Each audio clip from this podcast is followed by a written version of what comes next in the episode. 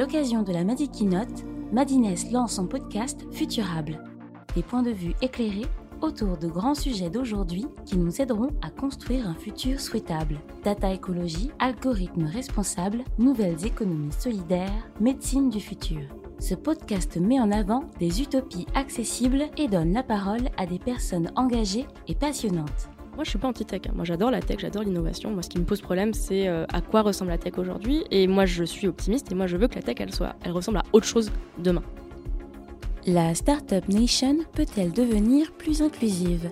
Avec Lucie Renfaux-Hazard, journaliste indépendante et autrice de Les Règles du jeu. J'ai écrit un roman qui est sorti aux éditions La Ville Brûle et il s'appelle Les Règles du jeu. Euh, les Règles du jeu, ça raconte l'histoire de quatre filles qui ont une idée de start-up. Euh, elles veulent monter une application de menstruTech, c'est-à-dire une application de suivi des règles hein, qui permet de suivre son cycle menstruel. Donc elles arrivent dans cette aventure avec euh, beaucoup d'idéaux, elles veulent faire un projet féministe, euh, elles ont un peu des étoiles dans les yeux euh, face à cet écosystème du numérique qui en fait ne va pas le leur rendre et elles vont se confronter aux, aux, aux difficultés de l'écosystème euh, euh, en, à la fois en tant qu'entrepreneuse mais euh, aussi en tant que femme.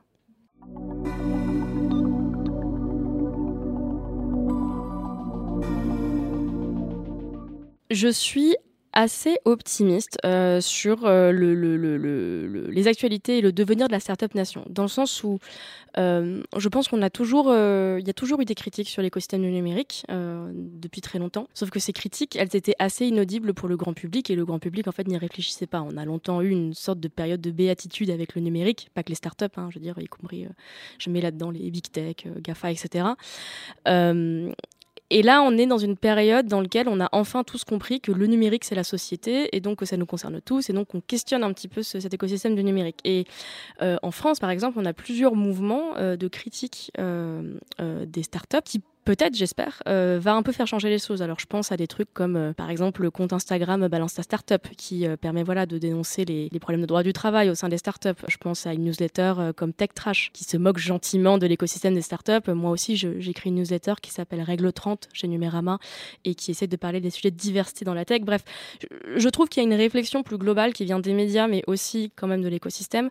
Euh, il y a une prise de conscience de, en fait, ce qu'on, ce qu'on fait ne va pas. Euh, il y a, il y a pas mal de problèmes. Il y a des problèmes éthiques, euh, il y a des problèmes de, de, de, de manque de réflexion en fait, sur ce qu'on fait, euh, pourquoi est-ce qu'on le fait, euh, et aussi de, de, de l'impact que ça a sur notre société et sur l'avenir.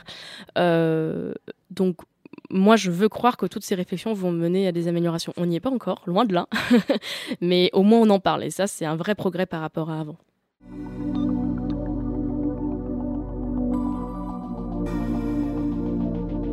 Si on ferme les yeux actuellement et qu'on nous demande d'imaginer un geek, généralement on va imaginer un homme blanc pour caricaturer. Euh, moi, mon monde idéal, c'est euh, si je ferme les yeux et que j'imagine un geek, ben, je peux imaginer plein de gens. Je peux imaginer une femme noire, je peux imaginer un homme asiatique, je peux imaginer aussi un homme blanc. Enfin, que, que, qu'il y ait moins ce réflexe d'attribuer la tech à une seule catégorie de personnes. Parce que c'est le cas hein, actuellement. Euh, c'est, c'est Isabelle Collet, euh, qui, qui est chercheuse, qui a écrit un super bouquin qui s'appelle « Les oubliés du numérique », qui dit que le jour où on a compris que la tech, c'était le futur, on l'a confié aux hommes. Et euh, ça, je trouve, je trouve ça très juste. Donc, euh, donc pour moi, cette tech idéale, elle, elle, elle commence par là. Elle commence par les représentations et par qui fait la tech. Parce que euh, ça, c'est pas moi qui l'ai inventé. La diversité, c'est pas un truc marketing, c'est, c'est, c'est aussi et avant tout une, une, une vraie chance en fait pour les projets du numérique, euh, pour les entrepreneurs et les entrepreneuses, euh, parce que plus on a de gens différents dans son projet et plus on se confronte des idées et plus en fait on fait des choses intéressantes et qui ne servent pas qu'une seule catégorie de la population. Dans mon monde idéal aussi, euh, le numérique ne se résume pas aux startups. Ça, c'est, c'est quelque chose euh, qui, moi, me, me frappe beaucoup. C'est que quand on, quand on pense à la tech et au numérique, on pense à l'argent, en fait. Enfin, on pense aux, aux entreprises qui font de l'argent sur le numérique.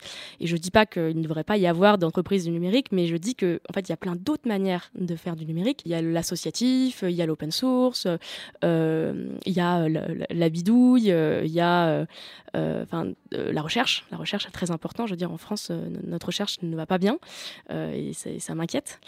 Euh, et donc euh, voilà, de, de se dire que si j'ai un projet, en, si j'ai un projet en ligne, moi, mes, mes héroïnes, elles ont ce projet. Pourquoi est-ce qu'elles choisissent de faire une start-up ? Peut-être que dans un avenir euh, futur, si elles avaient écrit ce roman dans dix ans, peut-être qu'elles se seraient dit, oh, bah, on va faire un projet open source, euh, et, et, et la majorité de leurs problèmes en fait auraient été réglés.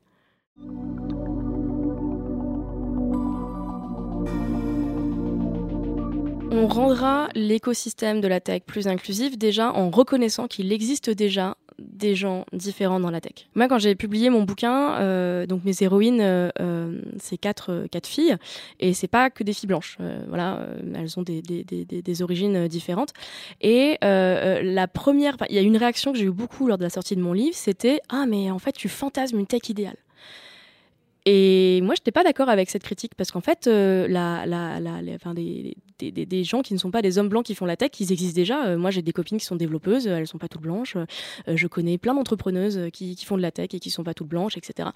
Euh, et, et du coup, on, on améliorera les choses déjà en reconnaissant les personnes qui existent déjà et en, en, en leur demandant comment est-ce qu'on améliore les choses. Euh, parce que pour moi, il ne suffit pas de mettre des femmes ou des personnes minorisées dans un milieu délétère pour en, en, en régler tous les problèmes. Euh, Donc plutôt que d'être dans une diversité de façade, on, on a besoin de changements plus profonds et c'est en parlant aux personnes concernées qu'on, qu'on, qu'on, qu'on avancera. Et je le dis d'autant plus que moi, je suis une femme blanche euh, et donc du coup, euh, euh, on a tendance quand même à, à, à réduire la, le sujet de la diversité dans la tech aux femmes blanches, clairement. Donc moi, je bénéficie de ce système et, et c'est pour ça que je dis qu'il faut aussi entendre les, les, les autres personnes. Embaucher plus de femmes et embaucher plus de personnes minorisées dans la tech, moi je trouve que c'est une très bonne chose. Il y a pas de, c'est pas, c'est, c'est, c'est pas là le problème. Il suffit pas de les recruter pour que d'un coup tout change. Euh, déjà un, c'est pas leur responsabilité de faire changer les choses, et c'est à nous, enfin ou, en tout cas leur patron, de réfléchir à ça. Moi, le, le, le truc assez classique que je raconte tout le temps, c'est demander à une employée eux de la tech euh, s'il y a euh, une, euh, une poubelle pour les tampons dans sa startup. C'est tout bête, hein, c'est un symbole, mais parfois la, la réponse est non. Parce qu'en fait, on, on, on veut recruter des femmes, mais on ne réfléchit pas du tout à ce que c'est d'être une femme dans une entreprise, par exemple. Alors c'est qu'un petit détail, mais ça passe aussi par là, en fait.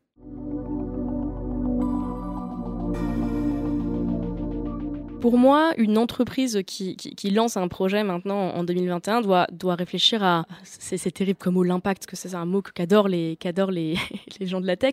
Mais de fait, le, le vrai impact, pas l'impact sur le marché, pas, euh, pas l'impact, je vais révolutionner les choses. Je ne suis pas sûre qu'on ait besoin d'une révolution. Je pense qu'on a déjà besoin de gérer les problèmes très réels et très pressants qu'on a actuellement. Euh, et moi, c'est vrai que voilà, quand je vois une énième start-up de livraison de bouffe euh, en dix minutes euh, qui se lance, je me dis, bon, peut-être qu'on en a déjà assez, peut-être qu'on a déjà vu en plus euh, les conditions de travail désastreuses dans lesquelles euh, euh, bossent euh, leurs livreurs ou leurs livreuses, euh, peut-être qu'on peut faire autre chose. Donc cette réflexion en fait de toute idée n'est pas bonne et toute bonne idée ne devrait pas faire une start-up, je pense. Il euh, y a un peu une, une réflexion à avoir et on en revient aussi au ce truc de Euh, ne pas forcément à le réflexe start-up. Peut-être que si on a une bonne idée, ben on devrait en faire un, on devrait en faire un projet, euh, un, un projet gratuit, un projet open source. Alors oui, hein, c'est, c'est dans un monde très idéal et je, je, j'ai bien conscience que le gratuit euh, ne paie pas le, le loyer. Mais, euh, mais, mais c'est plus ce genre de réflexion que moi j'aimerais qu'on ait davantage. Et évidemment qu'une start-up va vouloir créer un besoin. Euh, je sais pas, j'imagine que beaucoup d'entre elles réfléchissent euh, euh, comme ça. Euh, À titre personnel, et là je parle plus en tant que citoyen, en tant qu'internaute, je pense que euh, j'ai déjà, euh, y a déjà des besoins euh, assez, assez, assez réels euh, à, à adresser.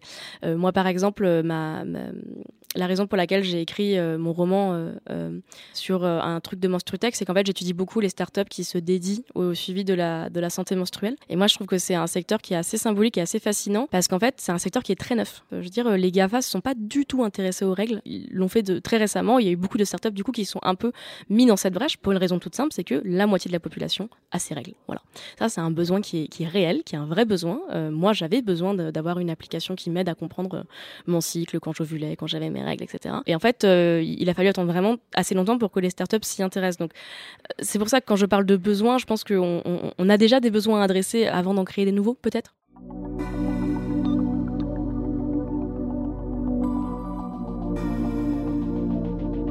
La tech va avoir besoin de lever le tabou de la tech. je, moi, ce qui me frappe pas mal quand on... Parce qu'il y a un vrai mouvement médiatique de critique de la tech, euh, mais qui est justifié. Hein, je veux dire, il euh, y a plein d'enquêtes de médias, il euh, y a plein aussi de, de, de fiction qui interroge un peu la tech, donc comme mon roman, mais aussi euh, y en a d'autres, hein. Par exemple il y a la série euh, la Silicon Valley H B O, et ça c'est des mouvements qui sont, je trouve, assez mal acceptés par les gens qui représentent euh, cette industrie de la tech, qui disent « ah oui, euh, de toute façon c'est facile de se moquer de nous, euh, vous êtes anti-tech, anti-innovation ». Moi je suis pas anti-tech, hein. Moi j'adore la tech, j'adore l'innovation, moi ce qui me pose problème c'est euh, à quoi ressemble la tech aujourd'hui, et moi je suis optimiste, et moi je veux que la tech elle, soit, elle ressemble à autre chose demain.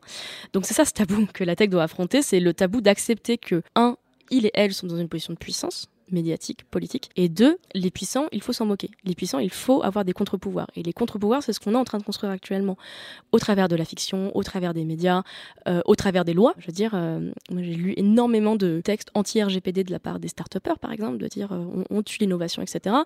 Euh, moi, en tant que citoyenne, hein, là je parle en tant que citoyenne, je suis contente qu'il y ait ce genre de textes de loi qui réfléchissent à la sécurité de mes données. Euh, donc, une fois qu'on aura accepté que il est sain d'interroger la puissance de la tech, Euh, je pense qu'on pourra avancer. Je pense qu'on n'avancera pas sans les gens du numérique. C'est-à-dire, ça ne suffit pas d'avoir les assos, d'avoir les lois, d'avoir les citoyens, et cetera. Ce changement viendra aussi par les gens qui font le numérique. Donc c'est pour ça que j'espère et j'appelle à une, à une, à une réflexion euh, sociétale. Par exemple, moi, mon, mon petit frère est ingénieur en informatique et dans son école, ils avaient des cours euh, de philosophie. Et moi, je trouve ça super et je trouve ça essentiel, en fait. Enfin, dire, euh, apprendre l'informatique, c'est pas qu'apprendre à coder, c'est apprendre le monde dans lequel on est et donc les impacts que euh, vos activités vont avoir sur le monde. Donc euh, oui, ça passera par cette réflexion parce qu'on a besoin des gens de la tech pour changer la tech. Retrouvez dès à présent tous les épisodes de Futurable sur nos plateformes de diffusion. À bientôt.